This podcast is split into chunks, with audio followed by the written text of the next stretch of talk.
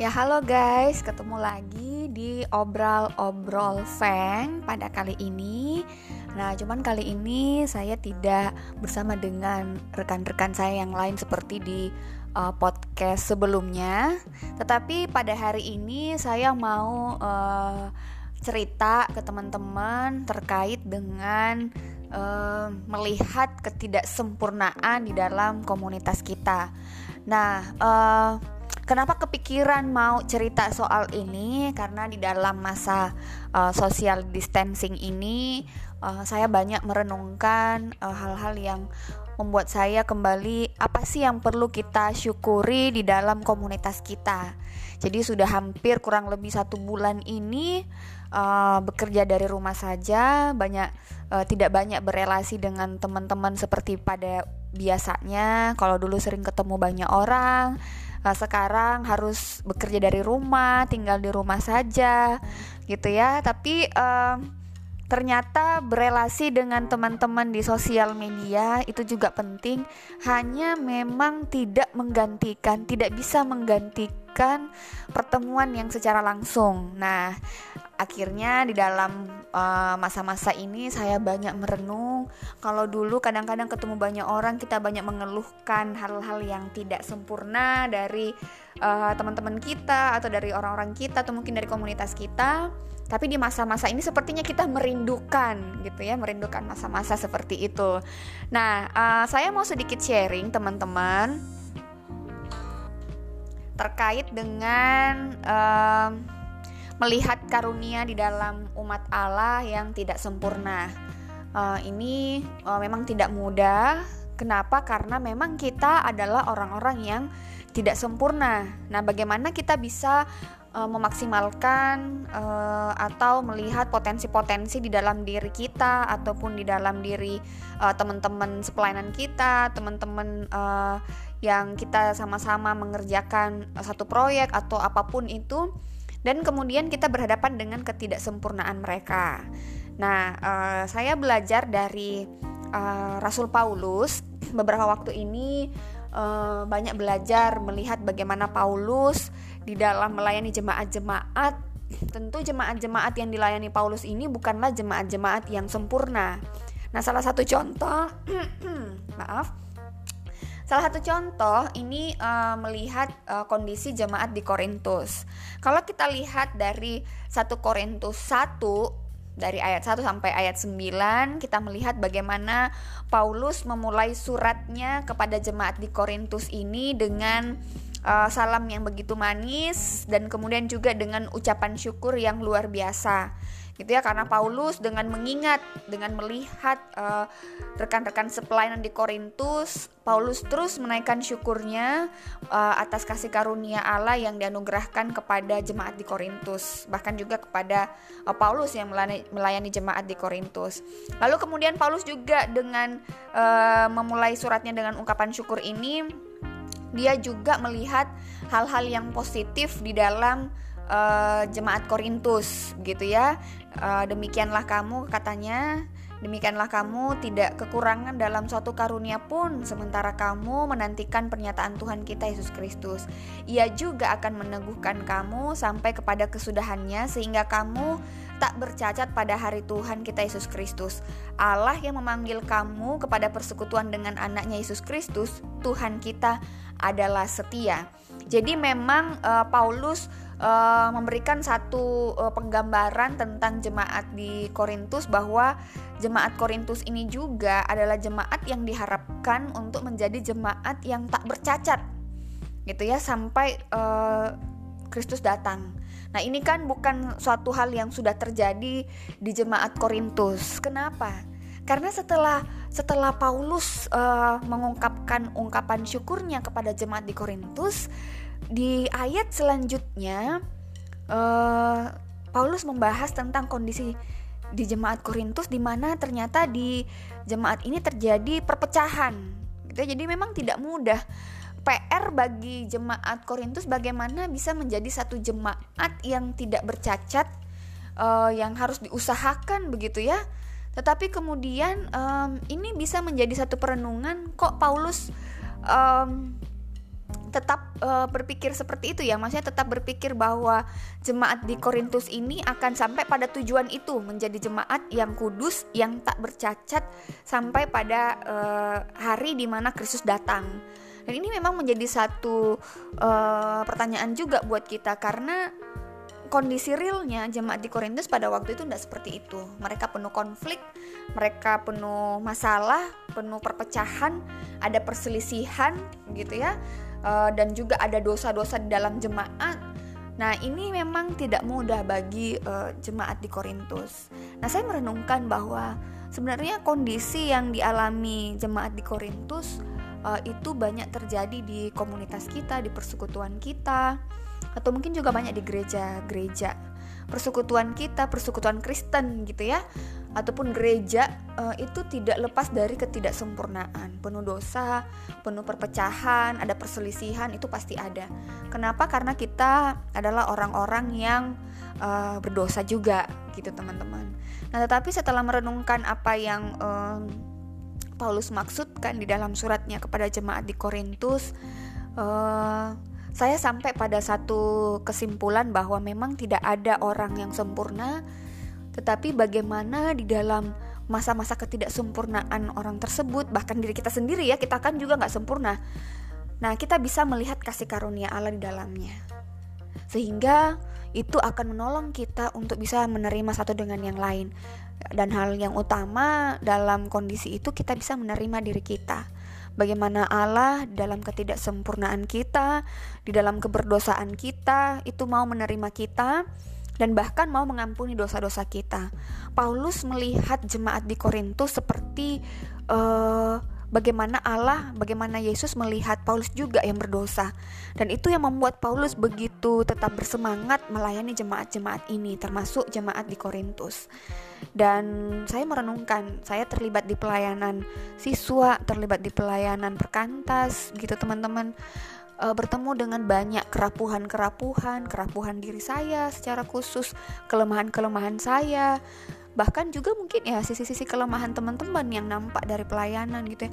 Ada yang uh, malas lah ada yang dikasih tugas nggak kerjakan lah uh, ada yang uh, penuh dengan warnanya masing-masing gitu ya dengan konflik-konflik di persekutuan ada yang karena masalah ini bertengkar ada yang karena masalah itu nggak sependapat ya macam-macam lah persoalan yang uh, dihadapi di persekutuan Nah, tetapi di dalam masa-masa social distancing ini saya banyak uh, merenungkan bahwa hal yang menarik justru dengan warna-warna seperti itu kita bisa bertumbuh dengan uh, beragam beragam warna orang gitu ya.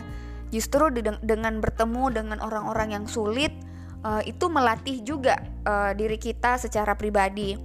Uh, saya nggak bilang bahwa saya sempurna di dalam bagian ini, tetapi teman-teman uh, yang saya mau bagikan saya juga terus berproses tidak mudah juga menghadapi kerapuhan diri tidak mudah juga menghadapi kelemahan-kelemahan dan ketidaksempurnaan diri tetapi di balik semua itu waktu belajar untuk melihat kasih karunia Tuhan terhadap diri saya uh, saya belajar untuk melihat uh, teman-teman saya yang tidak sempurna itu juga di dalam uh, kasih karunia Tuhan seperti Paulus melihat jemaat di Korintus yang juga penuh kelemahan saya percaya bahwa orang-orang yang kita layani ini pasti akan sampai kepada kesempurnaan seperti yang tadi Paulus bilang bahwa akan menjadi satu jemaat yang kudus yang tak bercacat sampai Kristus datang. Nah, ini adalah proses yang sebenarnya sampai saat ini kita belum ya, kita masih berjuang, kita masih berproses. Tetapi ada satu goal sebagai seorang Kristen, sebagai seorang yang mengikut Kristus, ada satu goal yang kita mau capai, yaitu kesempurnaan di dalam Dia. Dan memang hanya dialah yang mampu untuk menyempurnakan kita. Nah, karena itu kenapa perjuangan untuk menuju ke sana itu harus diusahakan. Jadi buat teman-teman yang um, hidup di dalam komunitas persekutuan, hidup di dalam komunitas gereja, gitu kita semua hidup dalam satu komunitas gereja, hidup dalam persekutuan. Nah, kita bisa merenungkan bagian ini Masa-masa ini pasti kita sangat merindukan teman-teman kita sekalipun mungkin sering konflik. Kita mungkin merindukan ada sisi-sisi positifnya. Gitu ya, ada hal-hal yang baik dalam diri teman-teman kita yang mungkin biasanya sehari-hari kita konflik dengan dia, tapi sebenarnya mungkin kita merindukan hal-hal yang baik juga dari dia begitu. Nah, uh, saya mengalami banyak perenungan masa-masa ini bahwa tidak ada persekutuan yang sempurna, tetapi dengan melihat kekurangan-kekurangan itu, saya belajar untuk uh, menerima keberadaan itu dan juga belajar untuk uh, memproses diri saya, melatih kesabaran saya, melatih sisi sisi-sisi lain dalam diri saya juga yang masih lemah. Nah, menariknya teman-teman, uh, kita bisa uh, seperti yang seperti yang Paulus ajarkan gitu ya dalam uh, surat uh, kepada jemaat di Korintus ini bagaimana uh, kita beroleh hikmat yang benar. Jadi waktu kita berelasi, kita berhadapan dengan uh, kondisi orang-orang di komunitas kita, kita belajar untuk uh, memiliki hikmat dari Allah. Apakah memang ini uh, hikmat dari kita atau ini hikmat dari Allah? Nah itu juga butuh uh, apa ya butuh proses juga. Nah tidak lain dan tidak bukan memang untuk mendapatkan hikmat Allah kita perlu untuk memintanya. Dengan sering membaca firman uh, kita bisa beroleh hikmat Allah. Nah hikmat yang benar itu asalnya dari Allah yaitu hikmat yang bukan dari dunia ini dan yang bukan dari penguasa-penguasa dunia ini. Tetapi itu uh, hikmat dari Allah yang tersembunyi dan rahasia yang ada sebelum dunia dijadikan dan telah disediakan Allah bagi kemuliaan kita. Nah, jadi tidak ada penguasa di dunia ini yang mengenalnya. Ini kata Paulus gitu ya. Tetapi uh, uh, seperti ada tertulis apa yang tidak pernah dilihat oleh mata, tidak pernah didengar oleh telinga dan yang tidak pernah timbul di dalam hati manusia, semua disediakan Allah untuk mereka yang mengasihi Dia. Jadi bagaimana kita bisa punya hikmat dari Allah ini adalah ya minta karena Allah sebenarnya sudah menyediakan kepada orang-orang yang mengasihi Dia. Kayak ada lagunya gitu ya, apa yang tak pernah dilihat mata dan yang tak dan tak pernah didengar telinga ya dan seterusnya gitu ya. Nah, waktu uh, merenungkan bagian ini sebenarnya uh, dengan hikmat dari Allah waktu kita berelasi dengan orang-orang yang sulit sekalipun uh, kita bisa belajar untuk tetap mengasihi teman-teman kita, belajar untuk mengasihi orang-orang yang tidak sempurna dan bahkan mungkin di dalam situasi-situasi seperti itu justru kita bisa memaksimalkan karunia-karunia yang ada pada teman-teman kita. Kenapa? Karena di dalam ketidaksempurnaan mereka, kita bisa melihat sebenarnya ada hal-hal yang baik yang Tuhan karuniakan. Nah, karena itu kita perlu fokus kepada hal-hal yang baik. Kalau kita fokus pada hal-hal yang negatif dalam diri orang lain, maka itu akan sangat sulit bagi kita untuk melihat hal-hal yang positif. Jadi kalau kita mau uh, misalnya memberikan tugas atau tanggung jawab kepada teman-teman kita dan misalnya itu bukan bagian yang dia mampu untuk kerjakan atau bukan bagian yang dia kuasai, maka uh, jangan menambah beban dia untuk mengerjakan hal itu karena mungkin bisa jadi dia nggak sanggup untuk mengerjakan hal itu.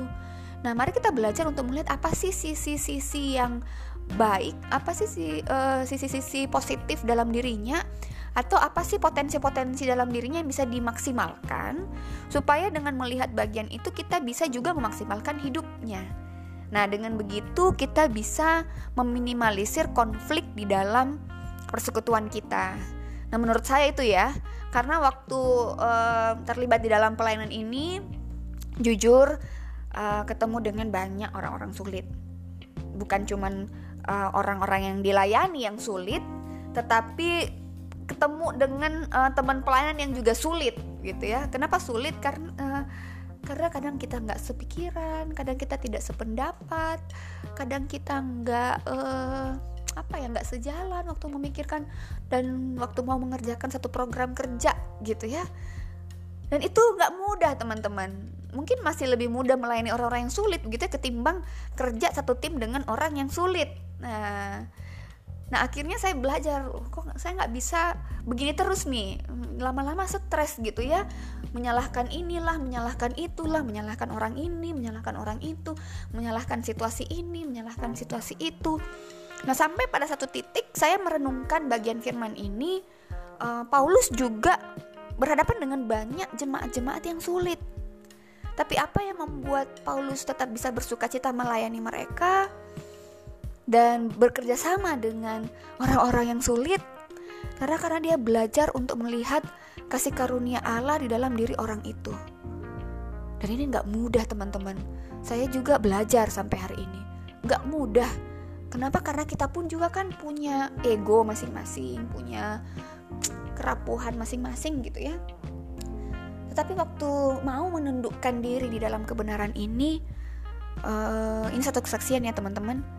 Uh, kita pasti bisa menerima kelemahan-kelemahan uh, teman-teman kita, kelemahan orang-orang yang uh, bersama-sama dengan kita mengerjakan pelayanan, bahkan juga bisa dengan lebih uh, ini ya, lebih ringan lah ya, juga menerima kelemahan-kelemahan orang yang kita layani. Nah, kuncinya itu bagaimana kita belajar e, melihat karunia dalam umat Allah yang tidak sempurna. Ya, memang kiblatnya memang harus kembali kepada Allah yang dengan murah hati memberikan kasih karunia-Nya kepada umatnya. Jadi e, di dalam hikmat Allah ia memberikan itu kepada orang-orang yang mengasihi Dia dengan murah hati gitu ya. Jadi um, saya percaya itu juga yang diyakini Paulus sehingga dengan banyak konflik di dalam jemaat Korintus ia bisa uh, untuk tetap uh, dengan penuh kasih melihat jemaat ini sebagai jemaat yang tidak sempurna, tetapi ada karunia-karunia yang dimiliki oleh jemaat ini yang tetap bisa dimaksimalkan untuk mengerjakan pelayanan. Nah, dengan punya perspektif seperti itu, kita akan mudah, uh, kita akan bisa lebih kuat, uh, lebih tangguh lagi mengerjakan pelayanan kita sekalipun berhadapan dengan orang-orang yang sulit, teman-teman. Nah, ini di masa-masa social distancing ini justru saya merindukan banyak teman-teman yang biasanya ketemu dengan si A, si B, si C mengerjakan pelayanan di Makassar, di Kendari, di uh, Sorong, di Manokwari, di Toraja dan semua area-area pelayanan yang biasanya kita kunjungin. Nah sekarang kayaknya menjadi satu masa di mana kita merindukan mereka gitu ya teman-teman di pelayanan siswa teman-teman di pelayanan mahasiswa teman-teman di pelayanan alumni ya dengan belajar merindukan mereka uh, itu akan membuat kita lebih apa ya lebih lebih bisa menerima uh, kelemahan-kelemahan mereka gitu. Uh, itu yang saya mau sharingkan buat teman-teman. Jadi misalnya buat teman-teman yang mungkin juga sedang merindukan teman-teman uh, di persekutuan uh, nikmatilah masa-masa merindukan itu dan pakailah masa-masa itu untuk melihat sisi-sisi positif dari orang-orang atau dengan dari rekan-rekan sepelayanan kita dengan begitu, uh, itu akan uh, membuat kita lebih bisa melihat potensi-potensi dalam diri teman-teman kita, sehingga bisa meminimalisir konflik di antara kita. Nah, itu salah satu tips yang bisa saya bagikan di dalam perenungan firman Tuhan dari 1 Korintus 1 ayat 1 sampai 9 ini. Dan kemudian belajar uh, melihat surat-surat Rasul Paulus bagi jemaat-jemaat yang juga penuh kekurangan, penuh ketidaksempurnaan. Dari situ saya belajar pelayanan ini juga penuh dengan ketidaksempurnaan. Tetapi di dalam ketidaksempurnaan pelayanan ini, Tuhan membawa banyak jiwa-jiwa juga untuk boleh percaya demi kemuliaannya. Jadi uh, kalau sampai hari ini pelayanan ini masih ada itu juga semata-mata juga karena kasih karunia Tuhan. Oke teman-teman, selamat menikmati hari teman-teman. Selamat menikmati masa-masa social distancing ini. Tetaplah merindukan sahabat-sahabat kita, merindukan saudara-saudara sepersekutuan kita sehingga kelak ketika nanti kita ketemu dengan mereka setelah masa-masa ini setelah masa-masa pandemi ini uh, kita bisa lebih uh, menjalin kasih yang lebih mesra gitu ya. Karena kita sudah melis nih sisi-sisi positif dan kemudian kita bisa memaksimalkan potensi-potensi dari rekan kita sehingga itu bisa menolong pelayanan kita semakin lebih baik. Dan jangan lupa uh, kita juga tetap belajar untuk terus evaluasi diri kita uh, selain mengharapkan teman kita berubah ya nggak usah lah ya gitu ya terlebih dahulu kita belajar untuk mengubah diri kita, terlebih dahulu kita belajar untuk memperbaiki diri kita, uh, dengan sering-sering kita evaluasi diri kita itu akan membuat kita semakin bisa melihat mana sih sisi-sisi kelemahan saya yang bisa saya perbaiki. Nah, itu satu langkah. Jadi kalau tadi langkah pertama kita belajar untuk melihat sisi-sisi positif dari teman kita.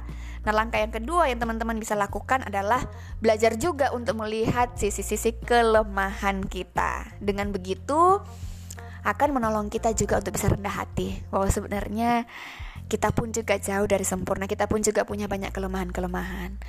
Nah, karena itu waktu kita sudah melihat sisi-sisi kelemahan kita, um, kita coba list bagian mana yang kita mau perbaiki kita prioritaskan untuk kita perbaiki. Mana nih yang biasanya jadi eh, penghambat-penghambat pelayanan? Yuk coba kita perbaiki. Kita berjuang. Nggak mudah memang tetapi kita bisa memperjuangkan itu selama kita hidup hingga kata Paulus uh, kita kudus dan tak bercacat menjelang hari Tuhan. Saya percaya itu bahwa setiap orang terus berproses termasuk diri kita. Jadi uh, sayangi juga dirimu gitu ya terus kembangkan dirimu, terus evaluasi dirimu. Uh, lalu kemudian setelah tadi belajar melihat potensi orang, belajar melihat sisi-sisi positif orang, lalu kemudian yang kedua belajar untuk evaluasi diri. Nah, yang ketiga, teman-teman belajar untuk terus bertumbuh. Firman Tuhan itu akan menolong kita juga untuk terus memiliki hikmat yang dari Allah seperti tadi ayat yang saya bacakan gitu ya. Apa yang tidak tidak pernah dilihat oleh mata dan tidak pernah didengar oleh telinga dan yang tidak pernah timbul di dalam hati manusia semua yang disediakan Allah untuk mereka yang mengasihi dia. Dalam hal ini hikmat disediakan bagi kita. Sehingga minta terus hikmat dari Tuhan untuk bagaimana uh, di dalam berelasi dengan teman-teman, sepersekutuan nantinya ataupun di masa-masa social distancing ini kita tetap berhikmat. Jadi di dalam hikmat Tuhan, Tuhan karuniakan kita tetap keep kontak dengan teman-teman kita melalui sosial media itu juga uh, bisa membuat kita semakin lebih sehat gitu ya uh, daripada tinggal di rumah nggak ngapa-ngapain nah hubungilah teman-teman yang mungkin pernah berkonflik dengan anda uh, supaya kita belajar untuk kembali membangun relasi kembali membangun kasih, pertalian kasih satu dengan yang lain. Dan kemudian nanti kalau ketemu ya makan-makanlah, jalan-jalanlah dan nikmatilah pelayanan bersama. Gitu ya. Nah, itu uh, sharing yang uh, saya mau bagikan buat teman-teman. Semoga teman-teman gak bosan-bosan mendengarkan obrol-obrol Feng. Nantikan uh, pembahasan-pembahasan yang lain yang bisa kita bahas di konten selanjutnya. Semoga itu terus memberkati teman-teman. Oke, okay, God bless you guys. Sampai ketemu di segmen berikutnya. Dadah.